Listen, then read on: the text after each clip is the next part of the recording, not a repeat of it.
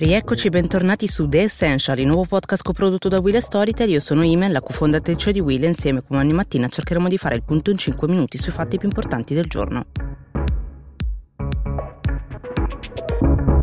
Ci risiamo, di nuovo stessa dinamica, il governo annuncia un imminente Consiglio dei Ministri per approvare l'ennesimo decreto e poi si incarta nel mezzo per via dei contrasti dentro alla maggioranza. Questa volta si tratta del tanto atteso decreto da 55 miliardi, si chiamava prima decreto aprile, poi è diventato eh, decreto maggio e ora per evitare di cambiare il nome a seconda del mese è stato chiamato decreto rinascita e così tra una riunione con i capi delegazioni dei partiti, un preconsiglio e slittato di un'ora in ora in giorno e giorno fino ad oggi in cui non capiamo ancora quando effettivamente uscirà, forse oggi, forse chissà. Ci sono intanto eh, delle pagine di bozze in giro, sono 438 pagine eh, su cui ovviamente non c'è ancora certezza. I nodi sono tanti, dalla regolarizzazione dei migranti ai interventi sulle imprese per capire in che modo e a chi. Ieri il ministro dell'economia Roberto Gualtieri in tv a che tempo che fa ha annunciato un taglio eh, dell'IRAP, che è la tassa sicuramente più odiata eh, dalle imprese, viene cancellato il pagamento del saldo e un acconto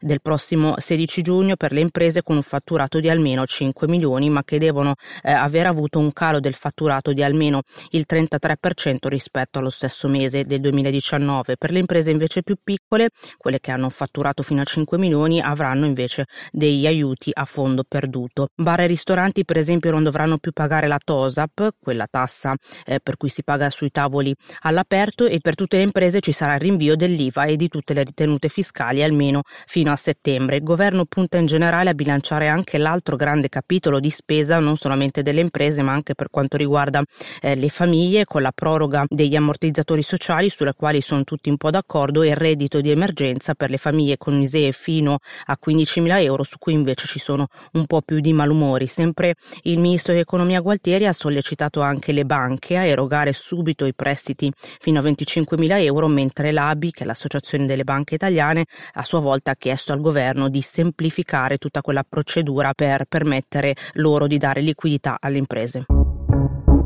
Ormai il Covid-19 sta cambiando tutti gli aspetti della nostra vita pubblica ma anche di quella privata e così una coppia eh, di coniugi, marito e moglie, si sono trovati con i propri avvocati a dover chiedere ai giudici come fare a divorziare in tempi da coronavirus. In tanti tribunali in giro eh, per l'Italia, da Vercelli a Torino, da Monza a Verona, hanno preso corpo delle soluzioni, diciamo particolari, esclusivamente scritte via mail. In queste sedi eh, di tribunali infatti è ammesso che i difensori, a causa dell'emergenza epidemiologica, epidemiologica e nel rispetto della distanza sociale possano convenire sulla scelta della cosiddetta trattazione scritta, facendo cioè pervenire al Presidente in via telematica almeno due giorni prima dell'udienza virtuale una dichiarazione sottoscritta dalle parti. Marito e moglie così dichiarano con un atto separato di essere perfettamente a conoscenza delle norme processuali, di essere stati informati sulla possibilità di procedere all'alternativa della rinuncia alla presenza fisica e di aver aderito liberamente e coscientemente di non averci ripensato e quindi di non volersi più riconciliare. A questo punto si fissa l'udienza virtuale, viene comunicata agli avvocati in via telematica e le parti non devono partecipare né a distanza né in via cartolare perché serve solo al tribunale per dare atto delle attività svolte e per l'adozione dei conseguenti provvedimenti nel giro di pochi giorni. Per adesso i tribunali, come ad esempio Milano, non viene esplorata questa soluzione, un po' perché i giudici rimangono perplessi sulla possibilità di andare oltre al dettato delle norme, ma anche perché i giudici ritengono eh, che ci sia grande valore maggiore sul confronto della fisicità tra le parti in modo tale da eh, cercare a volte anche una risoluzione in quella sede.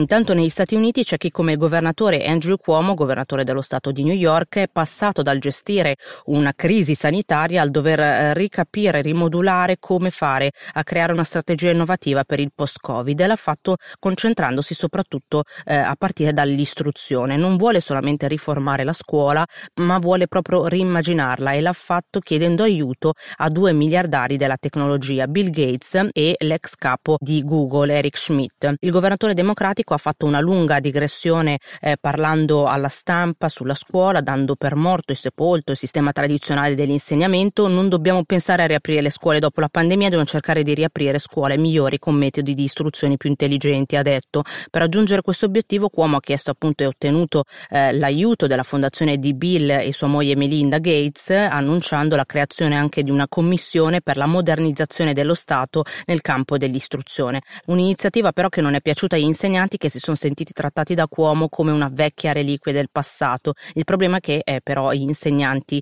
eh, storicamente votano compatti il Partito Democratico a cui appartiene Andrew Cuomo. Inaccettabile che l'istruzione venga messa nelle mani di pochi miliardari, hanno detto alcuni sindacati eh, degli insegnanti che incalzano il governatore chiedendo piuttosto di far pagare loro eh, le tasse. Gli stessi Bill e Melinda Gates giusto qualche mese fa avevano dato notizia attraverso eh, la loro fondazione di essere scettici sull'aiuto eh, di miliardari nelle politiche pubbliche dell'istruzione in modo tale eh, da non confondere il piano privato con il pubblico. Finisce qui un'altra puntata di The Essential, ci saranno in settimana tantissime altre novità a partire appunto dal decreto rinascita di cui parleremo meglio nei prossimi giorni sempre con i nostri 5 minuti di notizie dall'Italia e dal mondo.